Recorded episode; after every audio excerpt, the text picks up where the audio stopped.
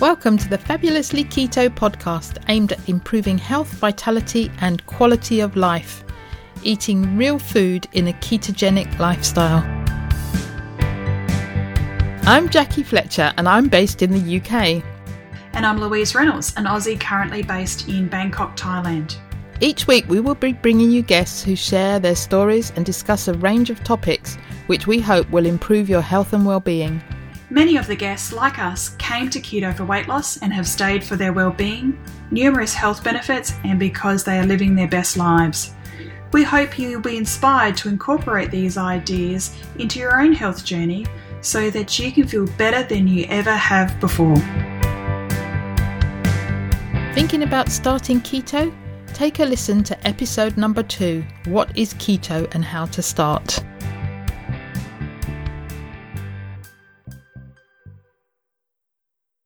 Welcome to the Fabulously Keto podcast. And this week is episode 118. Well, Jackie, it's really great that again we have um, not one, but two guests on this week's show. Two doctors, even. We are bringing the listeners some, um, you know, some great, great, obviously, you know, information. And again, you know, we were sort of just speaking off air about how you know, it's really great to actually have healthcare, health and medical professionals on that are embracing, you know, the low carb or, you know, the therapeutic restriction of carbohydrates in the treatment of type 2 diabetes. You know, we're really showcasing how health and medical professionals are embracing, um, you know, this way of eating. Yeah. So we both knew about Dr. David Oliver from way back um, being low carb, me through um, the PHC because he's a PHC ambassador. And you had heard about him somewhere along the line. And we both, we just found out today while we're talking that we've both independently looked him up and see if we could join his practice. And that's right. So the listeners will remember that I was living and working in the UK and I was looking for a new, as you do, you have to find a new doctor and a dentist and a hairdresser. And I was looking for a low carb friendly GP. And obviously, coming from Australia, you know, we have a bit more flexibility in terms of being able to select our uh, general practitioner. So that's for our American listeners, that's our primary care primary care physician or you know for direct primary care. So we have some flexibility but in the in the uk it's a little bit different. Obviously universal healthcare has some uh, more restrictions uh, in in the way that the services are delivered. So you had to sign up for your local practice, and where I was living, uh, Dr. Oliver's practice was a little bit, you know, outside my catchment, unfortunately, but I certainly came across his practice and was really excited to know um, certainly about what they were doing. It was probably only 20 minutes down the road, but because of the, the way the NHS is uh, delivered, I had to uh, sign up for my local my local practice, and that was the same with with Jackie as well. Yeah, I, I did try and did see. I thought if it's maybe near enough, I could get in with them. But yeah, you can't. It's in the UK. It's all on where you're living. You have to be within that local area. And I think the idea mm-hmm. is if you needed, if well, whether they do that anymore, I don't know. But if you needed a doctor to come out to you, that you weren't that far away. Um. So yeah, it's always been like that. Well, there's a long time as long as I can remember. So I met Dr. David and Dr. Kim at the PHC conference in May and got somebody who knew them to introduce me and say, Would you come on the podcast? Well, I only knew about Dr. Oliver at the time. And um, he said, Can Dr. Kim come on? And I said, Yes, of course. so that's how we got both of them. And, you know, they're both pushing forwards with their, their app together. So brilliant which is really great. So let me tell you a little bit more. Um, as we said, we've got the two the two GPs that are in in the practice. So first of all, we have Dr. David. You mentioned Dr. David Oliver has been a GP partner at the Freshwell Health Centre in Essex. Um, so that's where Jackie and I both lived uh, since 2004. So he's been promoting a low carb dietary advice to his patients for the last four years. So not only have the benefits he's been able to see for his patients been transformative and spectacular, but it's also been an uplifting and exhilarating experience for him professionally. And that really obviously resonates with Dr. Um, David Unwin. Um, we've heard that a, a, couple of times from Dr. Unwin as well. So, Dr. Oliver has founded the Freshwell Low Carb Project in 2019. So, he's developed the Freshwell Low Carb website. So, we will put that in the show notes and an app, which is amazing as a tool to help his patients on their low carb journey. But as Jackie said, it's all about the community. So it's not only the, the patient community, but his professional community, the local primary care network which in the UK is an organisation that involves six of the local GP practices who have employed two health and well-being coaches, which is absolutely amazing to support and deliver a structured low carb education program to their patients. So, joining Dr. Oliver today is Dr. Kim Andrews, who is also another GP at the Freshwell Health Centre in Essex, but since 2004. She Great. has sorry, 2003. Yeah. So he's been at 2004. So she's been there 2003. She has previously worked as a GP with a special interest in diabetes alongside diabetes consultants in mid Essex. So she's been promoting the low carb dietary advice to her patients for the last four years. And since her own father has lost over four stone. Jackie will have to remind us what the metric. Um, so yeah, so that's 56 pounds, 25 uh, kilos. Wow, amazing. Because that's what so, I've that's what I've reduced. So low carb. So after a lifetime of obesity, so she now enjoys watching her patients also transform their lives using this method. She particularly enjoys deprescribing. Isn't that must be really amazing for for GPs to deprescribe patients of diabetes and blood pressure medications. And her tally so far is 58 patients in remission for type 2 diabetes. So well done to Dr. Andrews. So she's also a co-founder of the Freshwell Low Carb Project and has written two recipe books and meal planners to help support her patients make those positive lifestyle changes. So, Jackie, let's hear from Dr. Kim Andrews and Dr. David Oliver on their Freshwell Low Carb Project. Yeah. Welcome to the Fabulously Keto podcast. And today we have two guests. We have Dr. Kim and Dr. David. So, welcome to you both. Hi. Hiya. We have to stage manage. We might have to sort of, you know, point left and right here, so we we get um, obviously equal equal sort of voices here, and so the listeners will start with. Obviously, they know where in the world are you, Dr. Kim? So we are based in Essex in England, um, in the UK, and we we practice from a small village in North Essex called Finchingfield. And I was just saying just before off air, I was just how wonderful. I was actually living just down the road in Chelmsford, but um, Dr. David sort of said I wouldn't have been able to cross any sort of boundary borders because you like to sort of keep your practice close as GPs. Um, it's not. It's not so much about liking. It's just the way. It's just the way um, general practice works. Really, we all have our our, our practice boundaries, and, and, we've got quite. We're quite rural, so we've got quite a large large range, and we tend not to sort of stray into the towns too much. So we've got a, a large number of villages that we look after. But as I say, yeah, it, um, we we need to sort of contain our numbers a little bit, and if we start if we started um, have, having having some of the towns in, within our catchment area, we would have a very busy practice that we wouldn't uh, be able to cope with. Really, I think. so, just remind me, um, the where you are, how far away was that from Chelmsford? That was at least twenty minutes.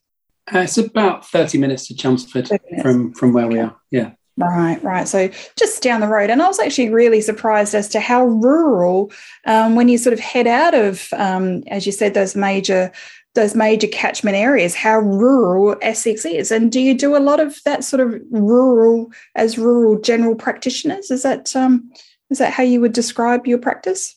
Yeah, it's it's a rural practice. You can look at various demographics and graphs and things, and we are, you know, um, the yeah one of the most rural practices in, in Essex, and um, I think it slightly alters how you they're different populations. It's hard to put a finger on, on exactly how they're different, but certainly we're we can travel some some distance to do home visits, and um, but yeah, I think we're traditional rural general practice.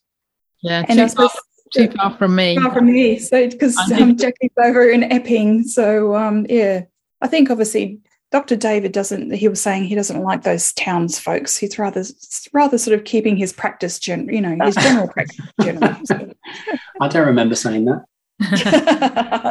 Off it. But anyway, let's get back to um, the story. And um, so I do recall. Um, I'm pretty sure we you actually had a presentation at the 2019 um, PHC conference. Is that right? Is that where I've seen seen your practice before?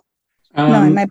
I I attended that conference, but right. um, uh, we, no, we haven't we haven't presented uh, at, at, that conference before, but we are quite active on Twitter. We might have seen us there, possibly. Right. Okay. Yeah. Yeah. Um, and really, that's that's a good place to start. Is obviously how how did you come to sort of really be incorporating low carb into into your general practice? Yeah, so it, it came to us towards the end of 2018, and uh, I went I went to just a general GP update course, and um, there was a diabetic specialist nurse talking there, and she mentioned the the Michael Mosley eight week blood sugar diet um, book, and she was suggesting this could be a, a, useful intervention in terms of potentially getting people's diabetes into, into remission and as an effective weight loss tool. So just took that away as quite a good sort of brief intervention that we could potentially use. And, Kim's our, our diabetes specialist. So I went back and we had a chat, and we'd always sort of thought that low carb made sense, but we'd never really sort of formalized it before.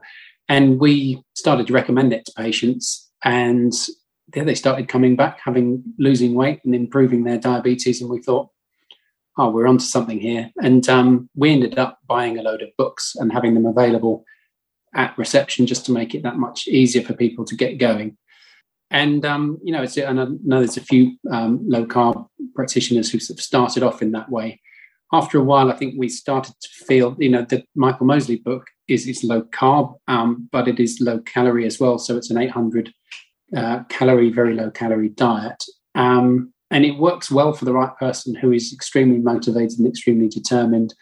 And some people will book, pick up a book, devour it, and and and, and live it. And and for those people, it's brilliant. But I, I we we sort of often estimate and guess as to how many people that would actually incorporate, and we reckon maybe ten percent of the population might actually do that. But it's still you know ten percent return is pretty good. But we started to think about well what is it?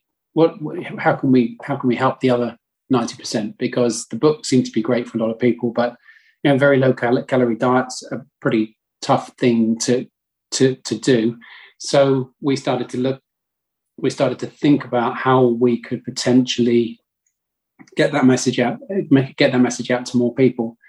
So yeah, we started recommending the book, but also we started to think about how we could set up our own message. And um, and it was actually it was the Public Health Collaboration Conference of 2019 that sort of I've we were doing this, and I, I went along to that conference, and it was really sort of um, bit of a uh, I don't know light bulb moment, really, in the sense that it really sort of put the fire in our bellies, really, in in terms of thinking as to how we can do this and how we can set this up as a community. It's such a huge problem um, for you know, we've got seven and a half thousand patients, and you've got 60, 63% of the population who are overweight, a large number of diabetics. And we're thinking, how can we possibly get this information to people when we're very busy? We don't really have much time in a consultation. Um, so, you know, the, the book was great for the right people. So that's when we started to think about, well, maybe we could get some resources up and running. And we thought, and that's when we we started our, our Freshwell website, we thought it would be a good idea just to be able to simply signpost people towards a website that we'd written and our patients would know it's got our name on it and we could trust. And we wanted a source of information that was manageable enough. And we found we couldn't really find a website anywhere that just gave not too much not too little information and about low carb. There are websites which give which is so much better, which can give so much more information. Uh, but some people found that quite overwhelming. So that's why we pitched the website as a bit of a, a beginner's beginner's guide. And so we've been signposting people to that uh, ever ever since. And yeah, just just building it up from there. And, and um, we've got a number of other resources that we've we've built along the way. So I guess that was the beginning of the the journey for us. So how did you find out about the PHC? Because probably not something that would automatically come on your radar. Um, when I was, uh, yeah, when I read uh, Dr. Mosley's book, um, it became apparent to me that he was he was on Twitter, and I went onto Twitter, and he was uh, talking about uh, David Unwin and what he was doing, and I thought, well, there's a GP um, in my position doing amazing things with his population. And so his work became of of particular interest to us. And um, yeah and he was he was tweeting and uh, about the public health collaboration conference. And um, eventually just i looked at the, looked at the agenda and thought actually that's just totally down my street so i thought it would be worth a punt and, and spent spending a weekend there so yeah social media really yeah mm. So, Dr. Kim, um, with the being the diabetes specialist, uh, can you tell us you know, about the practice? So, how many you know diabetics is that a big caseload for for your practice? Um, I mean, we have just under 8,000 patients in total, and I think we've got about 260 people with diabetes, I think is about the number that we've got. So it's not overwhelming, but certainly, you know, every day we are picking up more patients with either, you know, a new onset of diabetes or certainly, you know, pre diabetes being a really huge problem. Um, so it certainly keeps me busy. Was yeah. it worse? Was it worse before you found low carb? I mean, obviously, if you've got low carb now, you can probably intervene quite early on, can't you? I think it was less hopeful before. I think is probably the way to put it. I, I, you know, I was looking after them. We we never did badly on our QOF diabetes targets, you know, but the way I was doing it was through just plying these people with multiple medications, one on top of another on top of another, and and yes, that that was was holding it, but clearly not not really the answer. But that was the standard of care, right? So it was almost like I hope you're not, you know, berating yourself, you know, but that was all you knew and that was what was standard practice. But obviously, you know, moving forward, you know, th- with a fresh perspective, that as as we know with um, Dr. Jen when you're now giving them hope that their hope is there for the remission and hope is able to, you know, the use of a, a therapeutic carbohydrate restriction, um, you know, that that's that's a a new that that is the new model of care.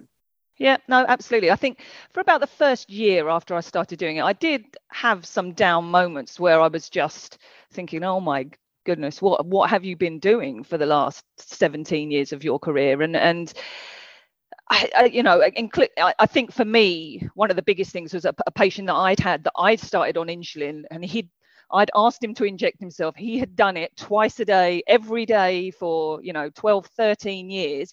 And then actually, all I had to do was tell him not to eat carbohydrate and his diabetes went away. And it and i you know i felt so terrible about that. I, you know i even said to him look i, I feel terrible. Are you upset with me? Um, but no he wasn't. So you know it was great. He said no we're learning together doc. It's, it's all good. And and you know it, it's been amazing. But it certainly starts to make you just generally question things and question what you're doing really as opposed to just doing what you've been told mm. Mm.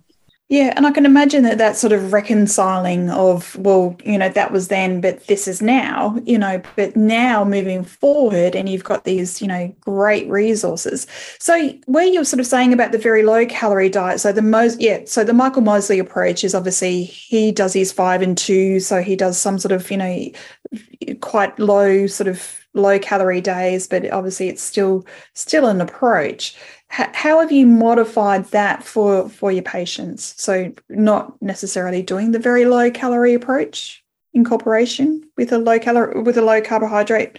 Yeah, we don't really talk about calories at all anymore. We don't talk about counting anything, I think, and that's half the freedom for people. Various diets that they've tried before, they've either had to count calories or they've had to weigh out portions, and or you know they've had to have their macronutrients and their micronutrients all in the right order. But actually, you know, we encourage people you don't need to do any of that as long as you are eating foods from this list and not having these foods from this list don't worry about it. You will naturally know when to stop. Stop when you're not hungry anymore. And and so we're really trying to get away from from all of that counting. Right. Okay. Yeah. And are you involving your um, your PPG? So for for the non UK people, that's the like your patient participation groups. Are they getting involved as well at your practice? We yeah the the patient particip- participation group is quite a sort of formal structure, and, and I think what we've so we certainly are very much involving our patient, but not necessarily through through the structure of the patient okay. participation group. Um, yes, it's been interesting how how that started, and um, I remember when I put the when I when we set the website up, we were sort of asking for people to to sort of help and whether whether they would want to muck in, and slowly as it you know we and certainly one or two individuals from our our practice have, have come forward and they've been absolutely brilliant as we've uh, but we've got more and more participation of of this as we've as I say we've have haven't come onto this yet but we've we've expanded our, the reach of our project beyond the boundaries of of Freshwell, and um, we go. Yeah, there's a large group of volunteers now, really from right uh, from from that.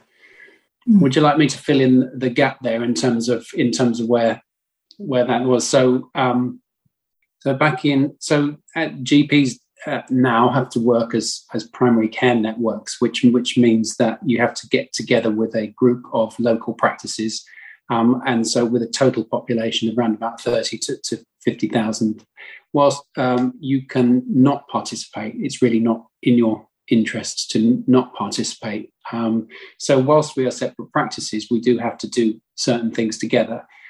Um, and so, for example, you can get um, subsidized you know, pharmacists, um, physios, um, paramedics, that kind of thing. And in deepest, darkest lockdown in, in sort of mid 2020, they, they increased the number of healthcare professionals that you can potentially employ from your uh, primary care network. And um, you can also, at this time, they also introduced dietitians. Uh, social, I think social prescribers were a slightly earlier thing, and and um, and health and well-being coaches. And it struck us at that time that it would be you know there's this essentially free money to be able to employ people. Wouldn't it be quite a good thing to actually have health and well-being pro- coaches? You know as i say there's, there's only two of us. There's an awful lot of patients and, and you know we needed some, some help with this.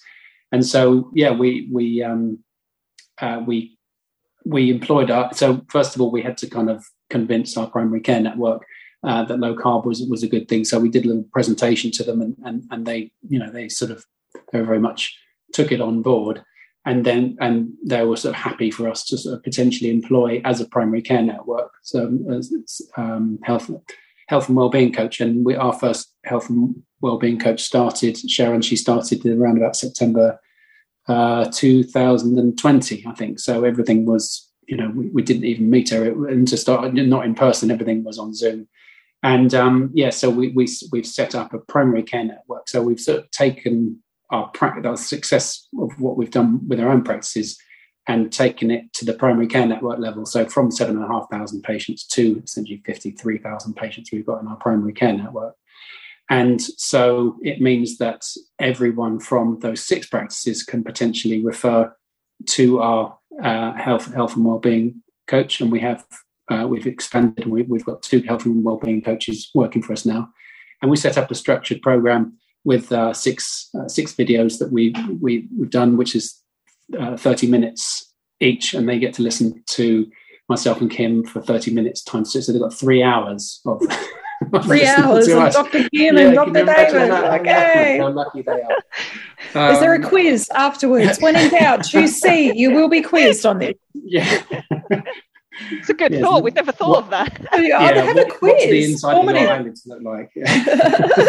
Keep them awake. Um, yeah. How many so, calories in a cappuccino?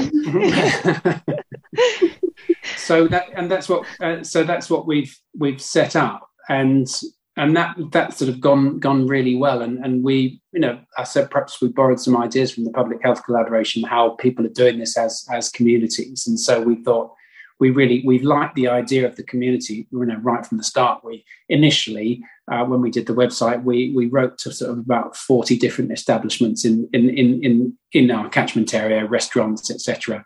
And um, you know, expecting them to sort of jump on board and say, "Wow, this is fantastic! You know, how can we help?" And we we had precisely zero replies to start off with and then but when the patients started to go into the into the rest you know there's enough patients kind of going into the restaurants and saying have you got any anything low carb you know and, and they've, they've actually the patients have started going going out into the community and then sort of you know steering the the the actual eating establishments in in the right direction and as a and so we I had a sort of Facebook group which which built up um, and it's it's a sort of local low carb Facebook group. There's about 630 odd people on there, some much more active than others.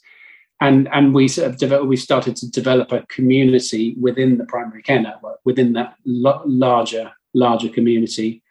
And now they are we um, looking at their September activity. It was built and built, and essentially we have a low carb education evening, um, which is um, you know once once a month in Finchingfield, which is where our practice is they do morning drop-in clinics runs run by some of the volunteers, um, and they, there's a group of them who do the park run every every Saturday. Um, and they're doing they they're all getting together on a riverboat trip uh, in this month. Um, what have I missed out, Kim? Is that um... they've just started a new swimming group too? So now they oh. go swimming at the local leisure centre on a on a Thursday morning, I think. So that's good. Yeah.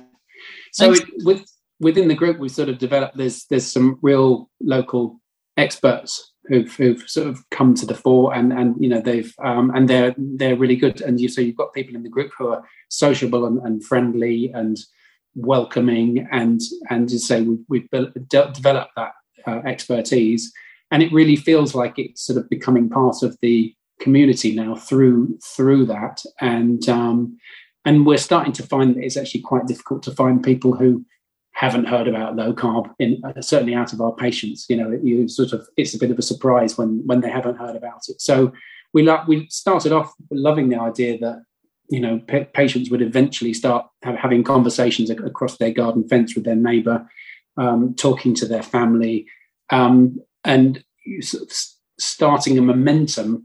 And that would actually be difficult to stop even if we wanted to do it because the, we feel that now we've got to the stage where, where the community is kind of educating itself really in, in, addition to to having our help as well. Rather long answer to your question sorry. Yeah it's really nice now actually that that patients almost self-refer. They come in now and say well my mate barbara i want to look like my mate barbara. You know I, can you please tell me what she's doing? Because i want to do it too. And and and again that you know because we are rural a lot of the people that run the local restaurants are our patients. So they could see this was going on. They could see the patients coming in slimmer and they were thinking oh well we'll have a bit of that as well please. So as well as going low carb themselves they've also introduced things on their menus yeah, and I think that's really where that sort of that groundswell, you know, that this is obviously this is a, around that grassroots level sort of movement. So, yeah, it's a bit like that when Harry met Sally. I want what she's having, you know. but the thing is, with the menu, particularly with that that grassroots level, that's driving obviously, you know, that community action, and you've got the community in action because you've got it of you know in in social media. So they had that as you said that there is that group support. So yeah i would i really want to look like barbara. So what's barbara doing? How do i know? I want me some barbara action there.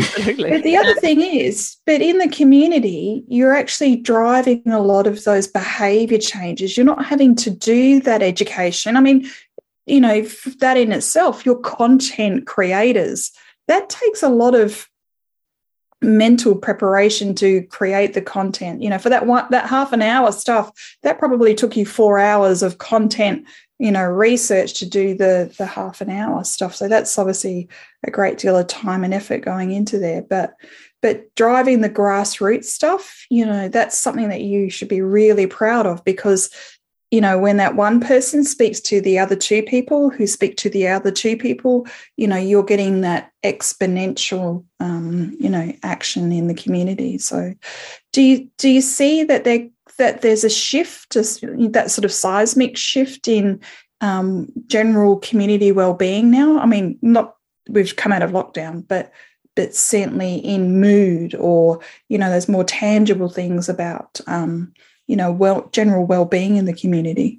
I mean, I don't know about you, David, but I, I think in general, certainly with my patients, I feel like that is generally the direction. I think at the moment it's slightly muddied by the fallout of, of COVID and lockdowns and everything else, because a lot of people actually aren't in a great place either at the moment. Mm. So, but I think the low carb, you know, helps these people along and and and for some people that have been you know very low or whatnot previously as, as well as diabetes as well as weight as well as you know hypertension mm. generally um, they have a better sense of well-being and i think a lot of that probably just comes from control feeling like they have some control over their future over their destiny whereas before they really mm. felt like there wasn't anything they could do just take the pills shut up do what the doctor says but I think now they can actually, you know, they come to me and they say, "Yep, I can do this. I know I can do this. I don't want to take that tablet. Can we wait for a minute because I actually really want to try and do this first. And and I think again, you know, coming back to the hope, it's it's just these people now can see that there is another way, and it doesn't have to be just more medication. Medication.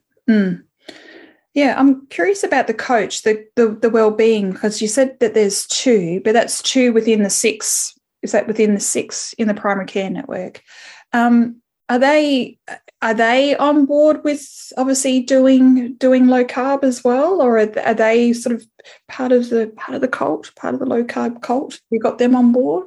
Well, Viv, it was yeah. I would say that it was a you know we we made that fairly clear when we right you know, when when we recruited really you know because mm-hmm. you know they are they they do other stuff as well, um, but they were very much brought on as low carb health coaches. Supporting. Okay so yeah, specifically for for this project. And obviously if they weren't you know if if they were you know wedded to the the eat well plate then then they wouldn't have got yeah. the job.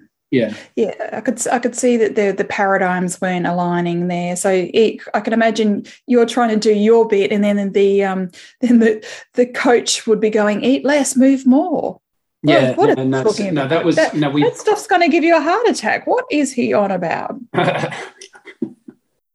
yeah, we still have those struggles, but they're generally with the hospital as opposed to definitely not with our own health coaches. But yeah, that, that is still a bit of a struggle. I mean, even even here, the, the other diabetes or pre-diabetic program that you can refer to is basically a, a low fat low calorie you know i'm, mm. sure these mm. people will lose weight but um, it, it's confusing we've had some issues where local gps have referred them both to us to our health coaches plus to the hospital ones and obviously for the patients then it's really confusing because from one side they're getting you know must have whole grains with every meal you know and on the other hand we're saying never eat them never eat them have lots of fat so it's been difficult for the patients, and we're really trying to do our best to try and stop that because it, it's not helping anybody really. No, so, it just creates more confusion. Within the practice, are you the only two doctors, GPs, or are there others? There's six of us in total. Um, we're the two main low carbers. Everybody else, I would say, is generally on board, but I wouldn't say that they are quite as passionate from the belly as we are. But but they they tolerate us. So it's not causing too much conflict. no, no, no, no. no. Oh, that's good. Yeah, I think I think it's a bit more than that. I, I definitely think that um, it's more than tolerating. I think that we we definitely, um, yeah, there's everyone will kind of promote low carbon. Potentially, will refer to refer to the program. There's, there's, everyone you know believes that it's sort of um, useful to to greater greater or lesser extent. So there's there's no um, there's no sort of resistance, as it were, unless of mm. course we are talking about it at lunchtime, in which case people start they start to just sort of slowly, slowly, slowly make their excuses and, and leave. because you're so passionate about it, like I can imagine, you know, that this is of or are they sort of seeing you sort of? I can see um, Dr. Kim on Zoom has got a nice big creamy coffee, and they're probably going. I can feel my chest tightening. you sort of you consuming that sort of double whipped cream in your coffee. I think it's more. I think it's more. Of a, oh Lord, here they go again. Oh, no. yeah, the eye- the eye rolls. I get the eye rolls from my family. Mm. Yeah, but it's funny because um, I was catching up with some family and they're going, "Oh, he's still like keto," you know, and it's like sometimes keto, mostly keto, and they go, "Okay, but you can still have some fries with your your meal," you know, and it's like mostly keto, but you know, they sort of throw the throw the um throw the chips off off the plate. But anyway, but it, it's it's sort of gives gives the sort of the tone of the conversations you know that they at least they know where they stand at least you know at least the family or your work colleagues know know where you stand but Mm. yeah but once you see it you can't unsee it so it makes it hard not to you know want to be be making you know, talking and um yeah it becomes a little bit all consuming Hmm. So from from there, you've now developed an app. Yeah. So tell us about Um, that. I know Dr. Kim has been spearheading it. Um, so Kim's been doing the. So Kim's done some um, meal planners. Um, she's in, in charge of you know recipes and, and, and meal planners. So I'll, I'll tell you about the app, and then Kim can tell you about the uh, meal planners. So yeah, we had a. I had a um, got a, a friend um, who hadn't seen for a while. Um, who's a, who's an app developer. Uh, lives lives locally, and and my wife bumped into him in a supermarket uh, one day, and she would he would they were sort of chatting, and and he sort of said, um, "Is David left his job yet?" And I just brought brought me back to a time when we obviously been talking about them a couple of years previously, and uh, you know, Kim and I always used to talk about our exit plan and and how we were fed up with. Um, you know, general practice, and, and then my wife was saying, "No, no, he's he loves his job now. He's he's discovered low carb, and you know, won't won't uh, shut up about it. You know, so maybe you'd maybe you would like to um, come around to my house so you can talk to um, he can talk to you instead of me. so we, he, he came around and, and um, I told him about the website that we'd done, and he was interested. And he kind of needs he wants to lose a little bit of weight himself. Um, came back feeling much fitter and healthier, and uh, and um, and then we said, right, you know, where should we where should we start? So the app we wanted to kind of have everything in one place. So we've got a lot of the information from the website on there. We've got a sort of six module course, which is kind of roughly reflects the video, but it's in the videos, but it's in app format. We've got a a, a, tracker, a sort of progress tracker, which um, well, no, I've got sort of mixed feelings about you know people measuring their weight all the time, and it's not necessarily the right thing to do. Um, but yeah, we've got waist circumference, BMI, and and um, weight tracker on there, and we've got this thing we call Sugargraphics, which is um, basically our, our version of of David Unwin's um, sugar infographics um, on there, which is a sort of sort of tactile, interactive version of, of of what he's he's produced. Um, I think that's about, and we and of course we've got Kim's meal, uh, the first meal planner. The second one's just about to come through in the next update. And so we've got um, a load of recipes and you know, how there's a lot of practical advice in terms of how shall I, how shall I, what shall I eat, uh, how shall I eat, and um, you know, Kim's Kim's been doing great work in that, and we've been able to sort of bring everything together in in, in one app. Fabulous. Yeah. And just before you come in, Kim, um, our GP surgery, because I um, I'm also a PHC ambassador. I know you are, David, as well, aren't you? Mhm. Um, I I tried to get in contact with the diabetic nurse there, and so we and we went for a walk, and she said, "Oh yes, I refer all my low carb people to the Fresh Freshwells app." And I talked to them about intermittent fasting. So I don't think they're totally on board with it, but there is an there is an awareness of it, and they they're starting. You know, she says I I she's very slim, so she said I do some low carb and some intermittent fasting. So I think there is more of awareness, and it has spread. So it's really good. Yeah, and we there's no, we're not in it for the money. There's no there's no there's no method of income generation there. There's no there's no ads. There's no apps, and and um, it's quite nice when you're looking at the recipes. Most free recipe apps will will bombard you with pop ups and, and ads and well free con and you know premium Mm-mm. content, and there's just Mm. n- nothing there. So so it's all it, it's it's quite quite nice and, and clean like that. So yeah, I've I've um we've had about twenty one thousand downloads so far Wow. since we since since, since we uh, launched it a, a year ago. So tell us about the meal plans, Kim. Yeah, so they. This always makes me laugh that I have written any any recipe books because uh, really, until I went low carb, for like the last 18 years, my husband's cooked every single meal, and I I basically do the washing up. That's my job. So he still thinks this is rather hilarious that I've I've written these. Um, but but essentially, the first one came around was actually my gym instructor. So my gym instructor at the gym was gaining weight, had hypertension, had had back surgery, you know, was really struggling. And and I kept talking to her about low carb, saying, "Come on, come on, you've got to do it." And and she just kept saying, "I can't do it. You need to tell me what to eat. If you just leave me with this, I don't know what to eat because you've told me all the things."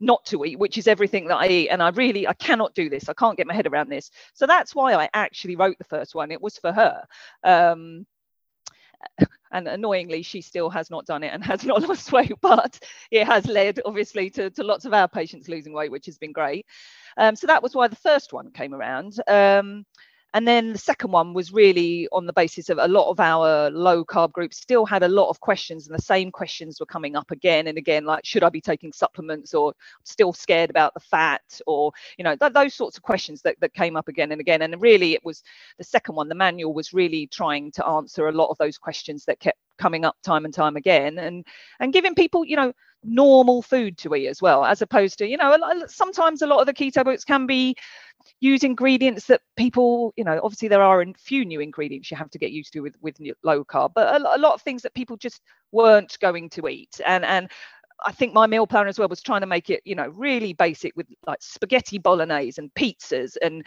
you know, the sort of stuff that people can recognize and, and know where they are with and making a low carb version of them to just try and get as many people as possible on board, really. Yeah. That's really good. And that's going to be, that's, I mean, again, you're creating content, and that obviously takes a bit of mental energy and that sort of thing. To sort of, particularly because if it's out of your comfort zone, with, as you said, you know, a lot of those substitutions. And I think that there, that's part of the education is you're you were sort of saying you can't eat this, but what does that leave me? What does that look like?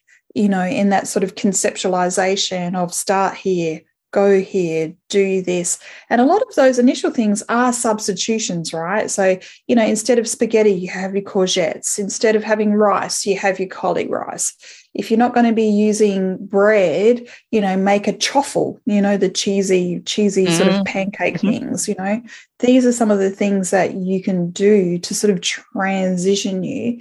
And if you really want to go, you know, super fancy, you know, you can do all the, you know, other almond meal stuff for cakes and breads and things, but um, you can keep it super simple. Um, but I think part of that education is reminding people going back to first principles, and I think that that's a really with cooking first Yeah, principle, Yeah, and that's absolutely.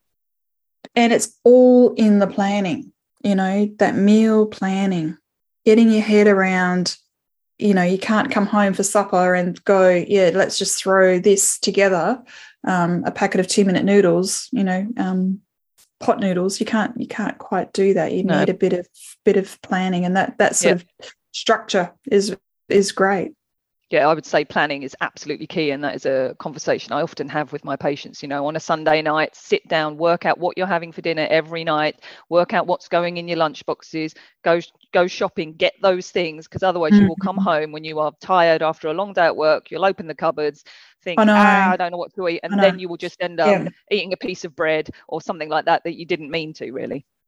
But i think you know that that's the nutrient sort of stuff and i think that that's that's a thing for what's what's the age demographic of of your patient group? So is it spread or is it sort of one end they're pretty we well talking- they're, they're pretty well spread out in terms of the the average. I would say that we are generally somewhere around average in terms we do have an quite an elderly population but we also do have the youngsters as well. So i'd say it's Sure. kind of average.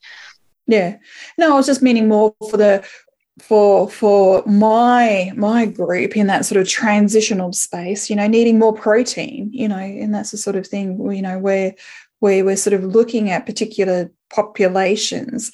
And because we've been restricting our diets you know since we were teenagers that um, you know being mindful that it's okay to have not only you know you know meat you know having nice good quality fatty protein to to make sure that my lean muscle mass is um you know for my bone density. So that's that's a really important message for um you know obviously certain certain groups. Absolutely. Yep absolutely. Prioritize the protein without a doubt. Yeah. Mm, mm. so where do you see this leading you now?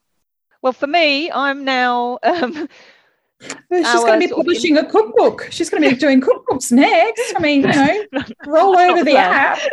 Yeah. But our integrated care board, so so the the new kind of CCG, oh dear, all these abbreviations and all these mm. changes, they've uh, they really want to run our program out to the whole of sort of mid Essex and potentially beyond there. So they've they want to get the program out to to more of the community, as many as possible. So they've actually asked me to do two new meal planners the first one being a low budget, obviously at the moment with the way yeah. the cost Energy. of living is just spiraling Energy. out of control. Absolutely. Um, so it's going to be a budget one where every meal is going to come in at under one pound twenty-five a head, um, wow. which I think is going to be yeah, it's going to be quite a challenge. But I think if we can again, if we can get prove to people it can be cheap and you can do it like this and come up with a load of ideas for them, hopefully they're they're going to run with that. So yeah first of all that's that's the low carb one. And that uh, like you said earlier again is just going to contain a lot of basics of cooking that people have lost you know. Actually you don't need to buy a jar of pasta sauce. You can make it for half the price. You can make a basic cheese sauce. You can make a salad dressing. You can boil an egg. You can have an omelette and and just really bringing those basic cooking techniques to people as well. And, and this this is what I love living in the UK. Like, you know, at your Lidl's, at, you know, I mean, I wasn't necessarily, I mean, I, I did tend to go to Marks and Spencer's or, you know, to, to Sainsbury's, but, but on my big bulk cooking days, you know, like whenever I went to Lidl, if I went to Aldi and getting the 80, 20 mince to, to make my, my burger patties, that was a cheap meal. That was, I mean, there, like you said, you just have to plan it and you yep. know the resources are there and it's super simple as you said an egg some bacon um yep. Yep. yeah no it's yep. that i'd love to see it love to see the outcome of that meal plan i could use a budget friendly one but I, i'm thinking yeah i'm thinking once you've done it then you need to take it to the catering departments in the hospitals uh, yeah mm. the hospital food i mean yeah oh terrible. my gosh hospital food that, that's not yeah Mm. Let's not even go there. um, yeah, so then, so that's the first plan, and then the second plan is actually going to be a vegetarian one, which is going to, I think, probably going to be the bigger challenge for me. You know, I am pretty hardcore carnivore, really, and and getting the protein in for vegetarians, I think it's going to be difficult for me because I'm not going to include fish either. But you know, it's a group again and again, time and time again, that ask for recipes. So I thought, actually, you know, there are a lot of vegetarians out there. I can't do vegan, but I, will do vegetarian, and let let's see where we go. Really. Um, so yeah, that that's what's going to be keeping me out of trouble for the next six months or so. the other the other um exciting project we've got on, on, at the moment. You say we've got we've got our sort of PCN um, you know, primary care network program doing, and, and we've got more and more people who are who are basically sort of replicating what we're doing. So there's a couple of other primary care networks in in Essex who are basically, you know, we're, we're giving them all our all of our resources, including the the videos, and um, and yeah, they're hiring, they're getting their own health coaches, and and they're you know sort of you know quite you know blatantly just trying you know with with our encouragement trying to do you know trying to do exactly the same thing. So that's quite exciting. And then there's a um, uh, there, there's a kind of there's a provider of uh, what they call it a tier two weight management service, which means that you know GPs can refer to a weight management service um, for in in Essex. So so um, and we're and at the moment they, the the offerings are sort of fairly traditional in terms of their their weight loss plans. There's lots of eat well plate and that sort of thing. Um, we are yeah we're working with them. They're keen to work with us to potentially offer our program as as an as an alternative. So that's quite exciting in the sense, and, and they've already got loads and loads of health health and wellbeing coaches up and running, and and really, so we're going to be hopefully working with them to uh, upskill their health and wellbeing uh, coaches and and offer you know offer our program essentially, and, and we're happy to, to help them with that. So you know, so potentially that could be a choice for you know everyone in in Essex, um, who uh, which is which is quite a um, yeah quite a quite a large population. Well, that was really what Trudi Deakin was doing, wasn't she? So she had a she had a her service was actually part of that sort of weight management. So she offered her program to that. So Essex today is it Norfolk, Norfolk tomorrow, and then we sort of work the way around the country. I think that that's really uh, well, you know, it, Essex would be a good start. I mean, it would be interesting when you've when you're starting to deal with large organizations, you, you know, we, we would hope that they're, they're going to have the um, capacity to be able to sort of um, monitor this and, you know, get, get record, record the numbers.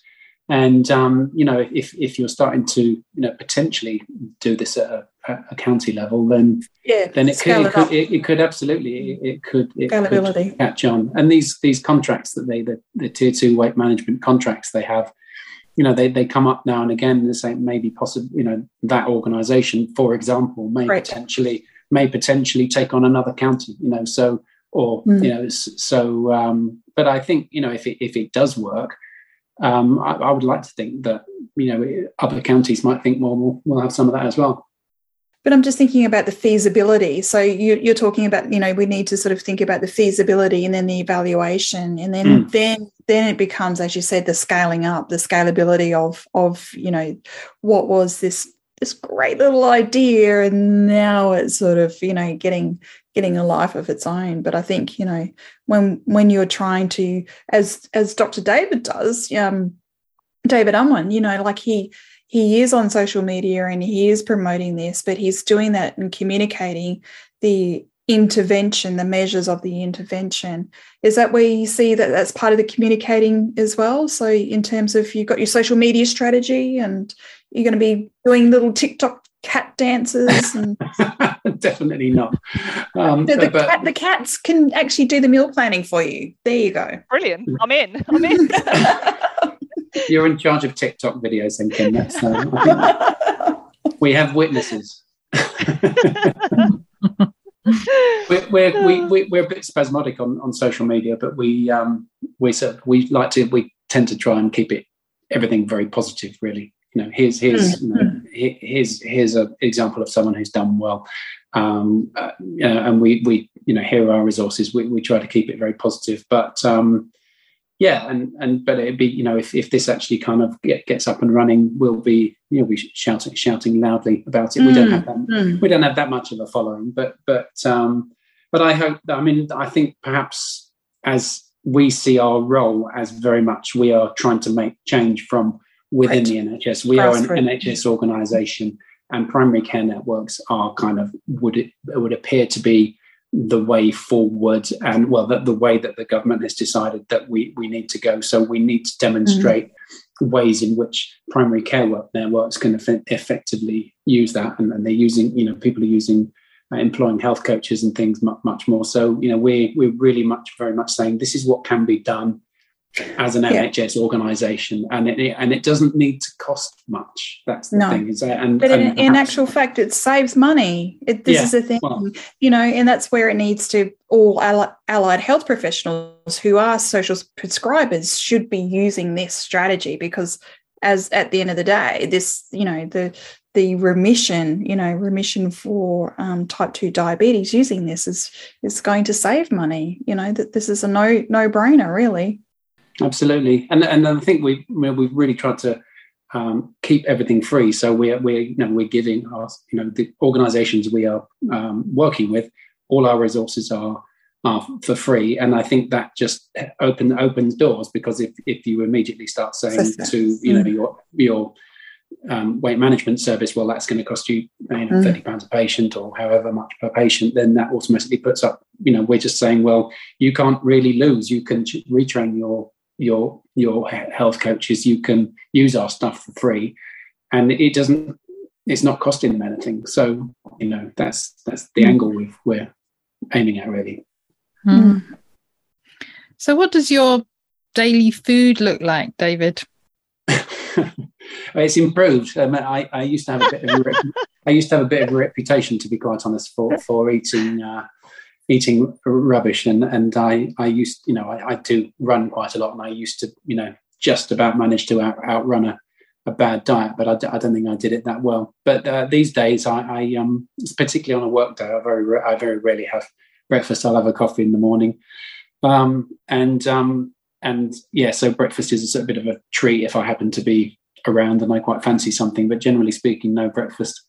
And at lunch, yeah, it tends to be salad and protein. So so it's either um, tuna or um, you know, eggs or you know or you know feta cheese or something like that. Um, and there's yeah, there's a lot of tuna. Um, there's a lot of tuna opening going on at lunchtime and at the uh, uh, Freshwell.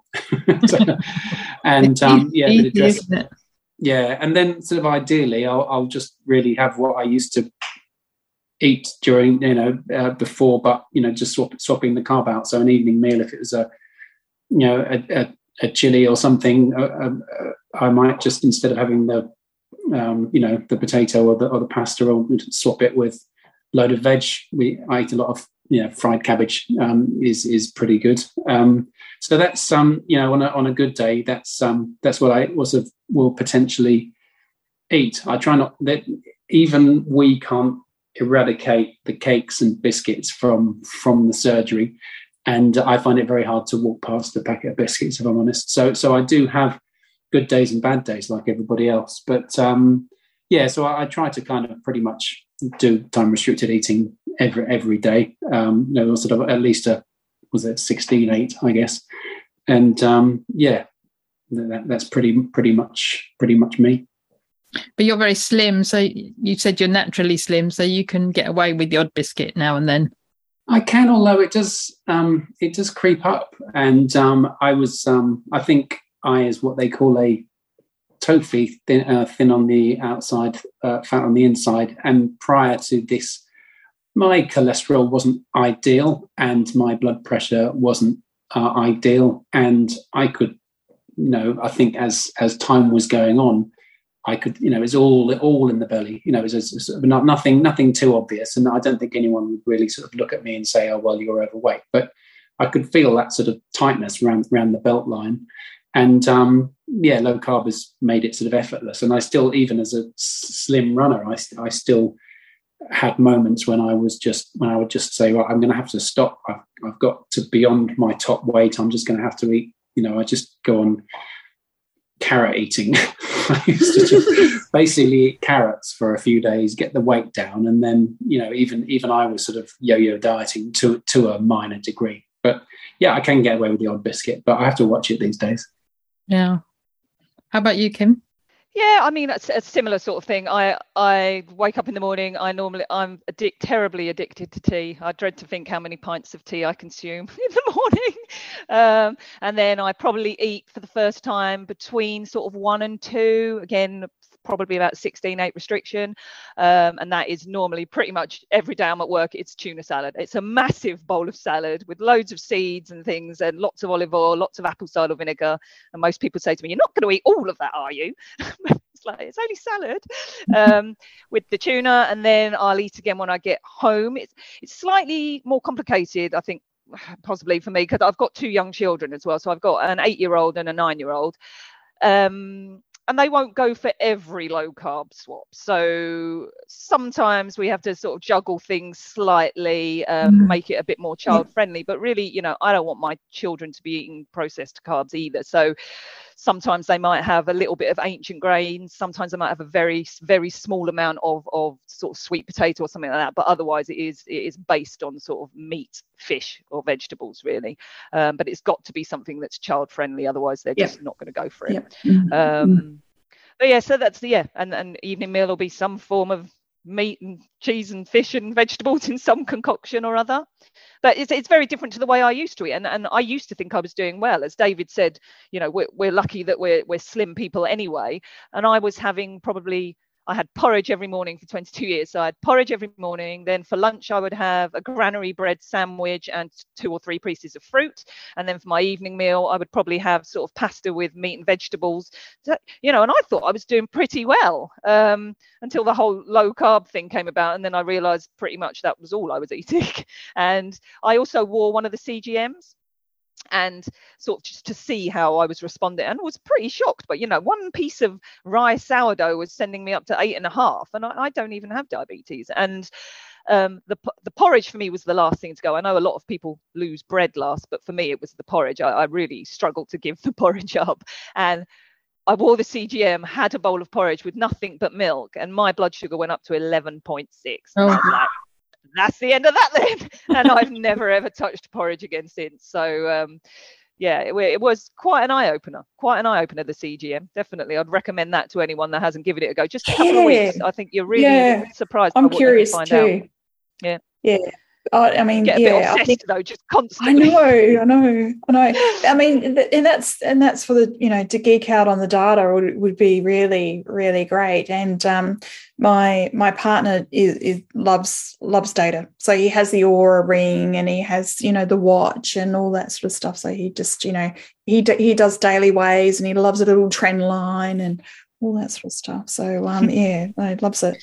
But um, I think, this- I think that, that, but that's the sort of stuff that you need that feedback, right? So you need to be able to feed feedback in order to feed forward to make the to make the changes. And I think, you know, if you can visualize, you know, that that's the impact on the inside of you know that particular food, then you know that's a that's a really great feedback loop, and that's really you can tell people, but if you don't see it, you know, it's for real what's going on, you know. And I remember um, Dr. David Armand sort of saying about the banana, you know, like one little banana, which is 30 grams of carbs, has such a profound effect. And yeah, that's that's yeah. See, it even changed the way I sort of train, really, exercise wise, the CGM, because I, I kept noticing that my blood sugars were just shooting up to nine or 10 after, you know, a pretty intensive HIIT session. But that was kind of the way that I used to train. And, and it was pushing my sugar up so high that I just started to think actually maybe this isn't the way best way of doing it. So really now I've pulled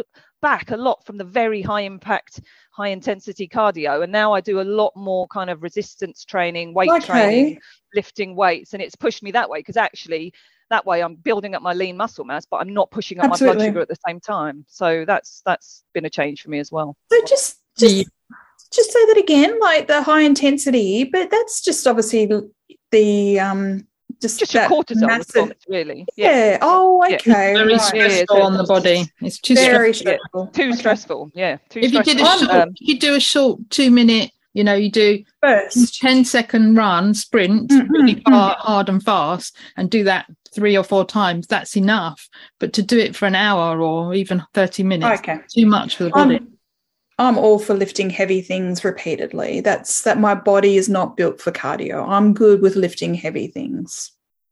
Good. I'm good. I'm good. And you know, and and from for my age and for what I'm trying to achieve, the um the gains, I'm just, you know, it's just obviously the lean muscle, you know, maintaining my lean muscle at, at this age. I'm I'm good with that. So um yeah. So before we finish, is there anything else that you wanted to mention that we haven't asked you about or you wanted to say?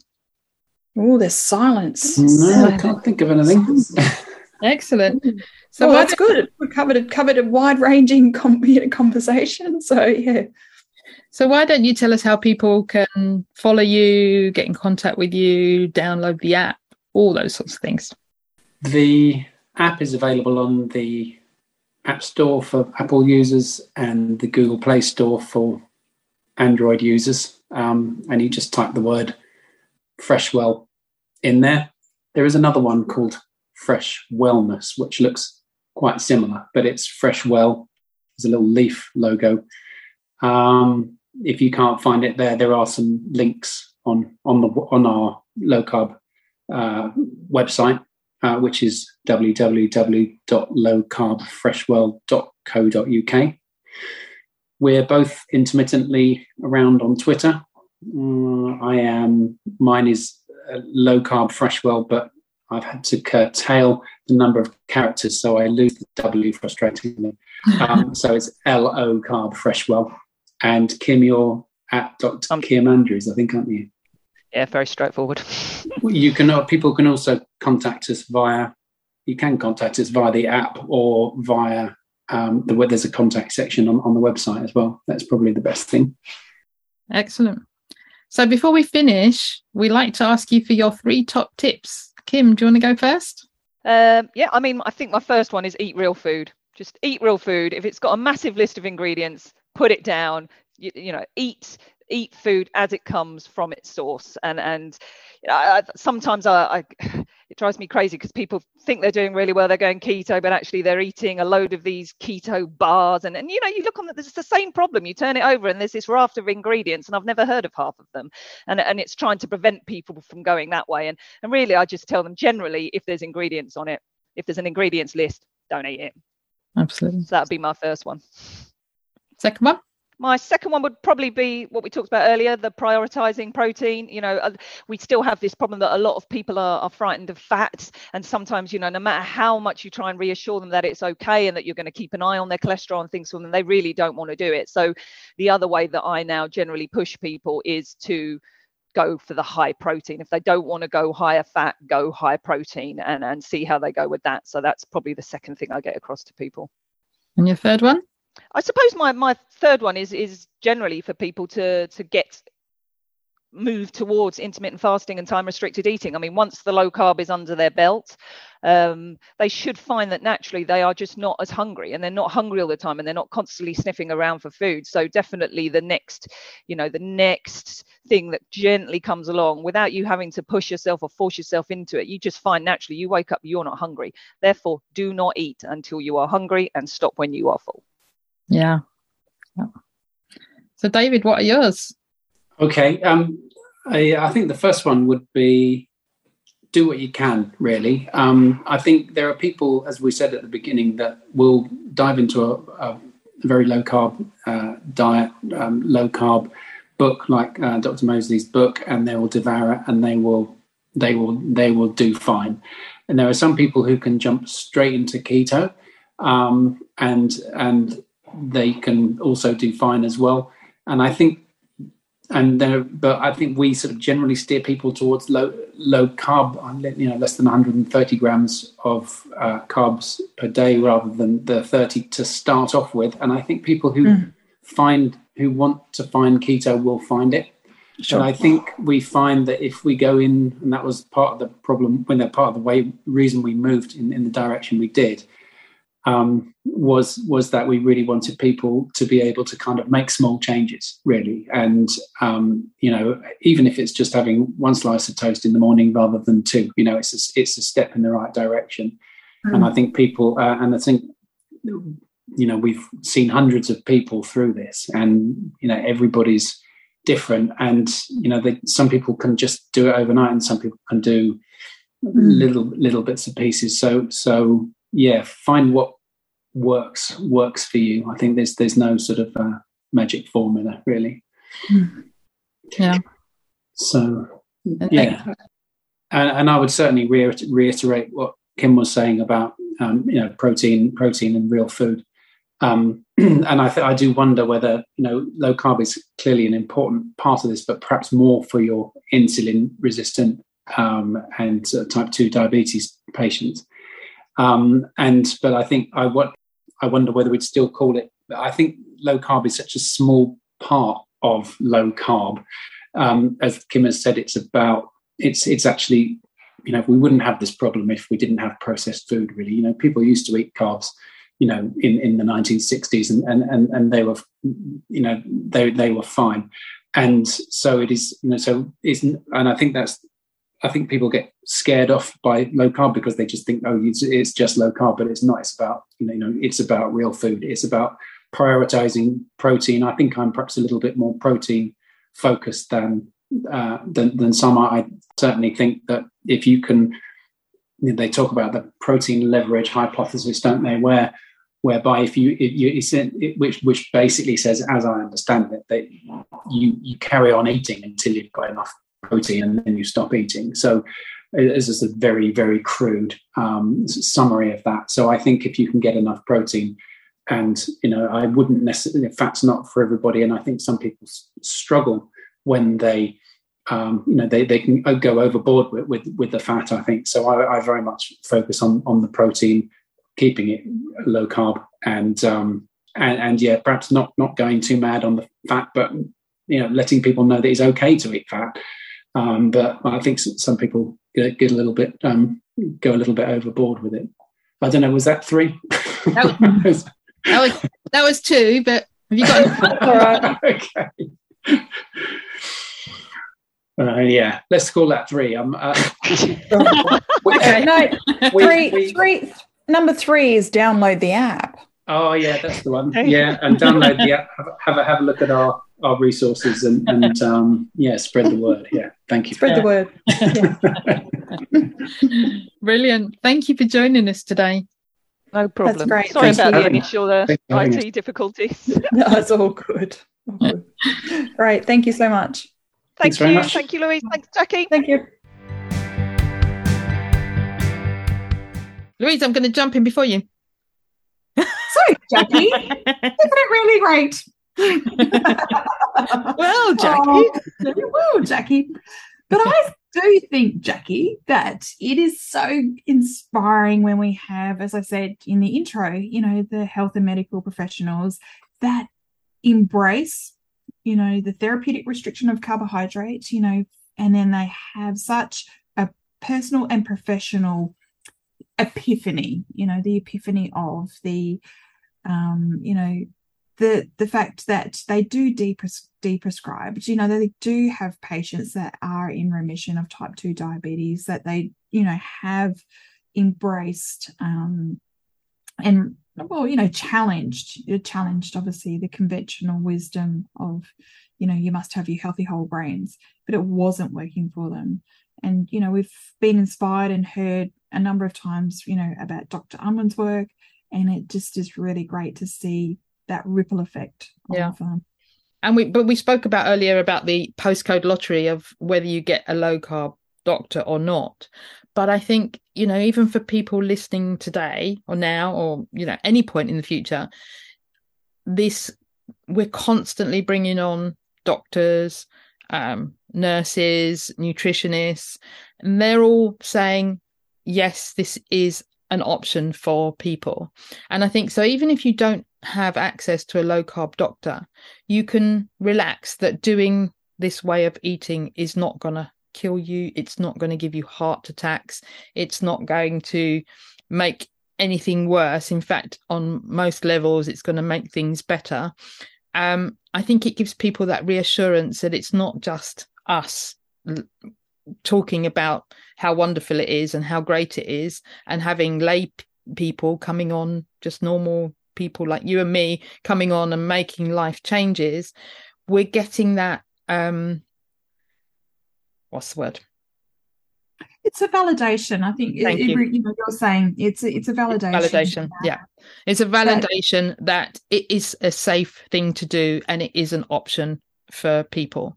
And i think Mhm. particularly for type 2 diabetics even type 1 diabetics um it is an an option for people to try. We're not saying you have to do it but you know give it a try and see how you feel.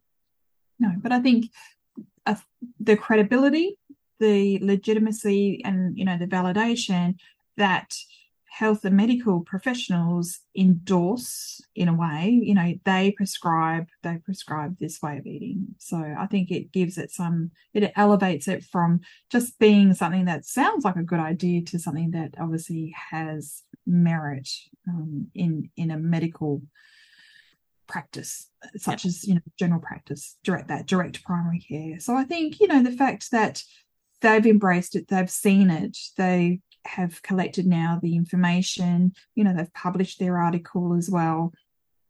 You know that the fact that their tally is you know in terms of patients is a quantum it's a body a body of knowledge now that they are supporting. And, And it- it's and that it- grassroots movement too you know within their community. That's the that's the social impacts. Yeah. And it's going to grow exponentially. So it starts slowly but it's like that snowball that's going to just create more momentum. And like they were saying in their community now the whole community knows about it. It's they hmm. said it's difficult to find someone who hasn't heard about it. They might not choose to do it but they've heard about it. And so when you're impacting a whole community that's when things start to change. And i think that's fabulous. And then they're bringing people together to the community with the stuff that they're doing on the app and all the other community projects that they've got going. Hmm. But I think it's not only just the the the public, you know, the their sort of people community, but it's the professional networks, and I think that that's where they can that again, it's getting that message out through the professional networks, and I think that's a bigger, not just you know the mindset of people's practice, people, the professionals' practice, you know, in terms of, well, that's the way I've always, you know, taught to, you know, that's how I was taught in university. That's how I was, you know, when I was an intern or a registrar, that's how I did my training.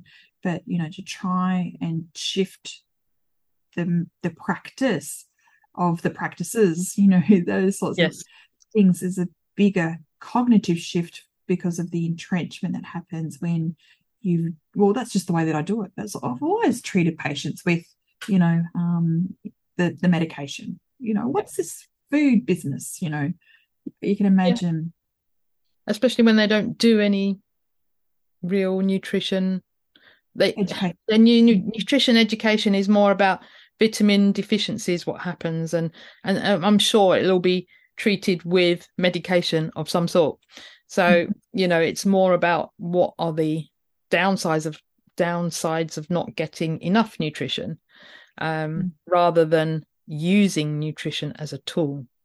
Mm. And I, I just think it's fabulous that we're all the time seeing more and more doctors coming on board um, with the promotion of low carb. Which was really great when I moved back to Australia and I think having a community, a low carb community, and it was really great to sort of tap into that community through Facebook and to sort of find who were the GPs. So low carb down under has a has a directory of low carb friendly GPs and across Australia. But within my little local group in Melbourne, you know, that was really great to tap into those resources and find out if there was a GP close to me, which there is. It's about half an hour, which is, you know, it's, it's not, I have to make a special trip to to obviously do that. So take a catalogue and book a double appointment. So yeah, um, well, I'd definitely drive half an hour to see a low carb doctor yeah and that was so poor dr neil sort of got this whole catalog you know because i hadn't really had anybody here in in bangkok.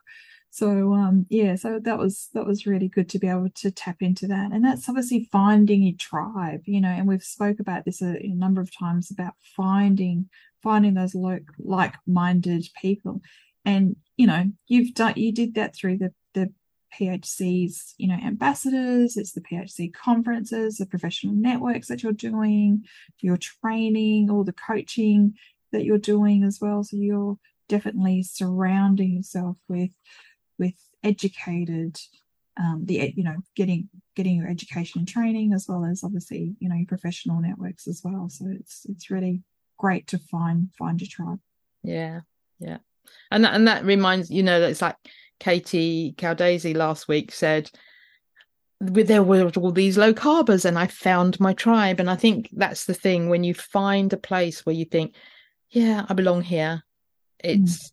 you know, and, and so within that community of Dr. David's and Dr. Kim's, there's that, again, it's all about community and coming together. And I think one thing that COVID and the lockdowns have taught us is that we are not meant to be locked up in our houses and we are not meant to be separated from our loved ones and our friends. And we really need to make sure that we we focus on community and stay with our our family our friends. But even the wider community might be where we live. It might be you know your low carb tribe. It doesn't matter where they are but it's those relationships and connections that that Absolutely. they keep us healthy you know? That's yeah, that's we, you know, ancestrally, we would have been in tribes. We wouldn't never be on our own. We would have done everything to stay within our tribe. We wouldn't have pushed the boundaries to get outcast and pushed out because that's a sure death in ancestral times. Definitely. We would have yeah, certainly the we would have left the weak and the sick by themselves. And that's not really, you know, that's that's as you said ancestrally, that's not how we functioned. But for the listeners, if you'd like to join our Facebook tribe, um, so that's sort of the Fabulously Keto um, Facebook group. So you're more than welcome. It's a, a small, you know, but active little group that we're we're building slowly, our little community. So you're more than welcome to join our friendly fabulously keto facebook tribe group um, so that's one way that you can connect with us but certainly jackie will tell us where we can get the show notes for this particular episode but before I do, Louise, I just want to say that in January, I'm running a group program because normally my programs are one to ones. Um, but again, f- focusing on this community stuff is to create a group program where people come together and they're learning not only from me, but from each other and how they can support each other. And that starts in the middle of January. So if you want to find out more, I think it's um, fabulouslyketo.com forward slash new hyphen year. Um, and they can go there and find out more. There's not a lot on the page at the moment, but it's coming week by week. It's coming.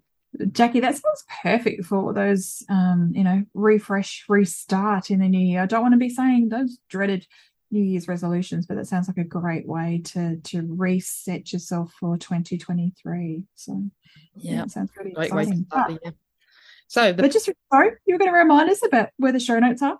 So the show notes are at fabulouslyketo.com forward slash podcast forward slash 118. And the listeners can certainly click on the links that we'll have in there for the Freshwell Low Carb Project websites and um, any other links that they mentioned. We can sort of post that and uh, any any other information there on the show notes. Thank you. Thanks, Jackie. See you soon.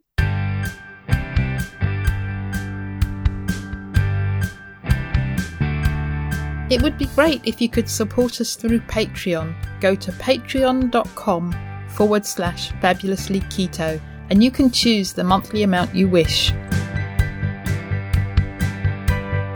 Can you recommend a guest we can interview? If you can, click on the link in the show notes to send us your recommendation.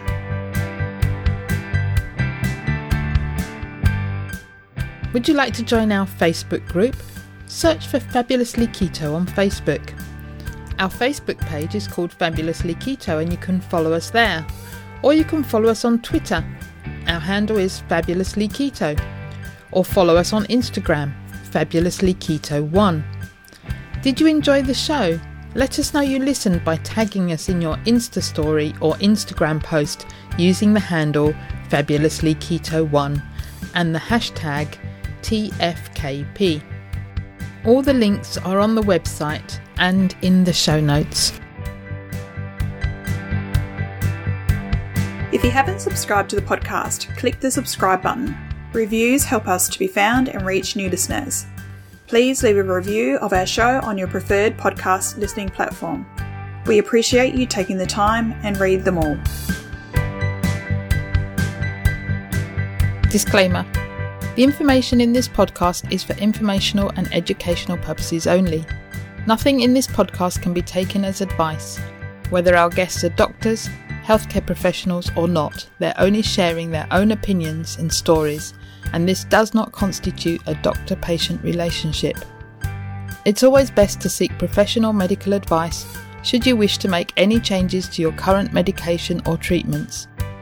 Also, speak to your own doctor if you have any concerns about your health or you wish to make lifestyle changes, especially if you're taking medication.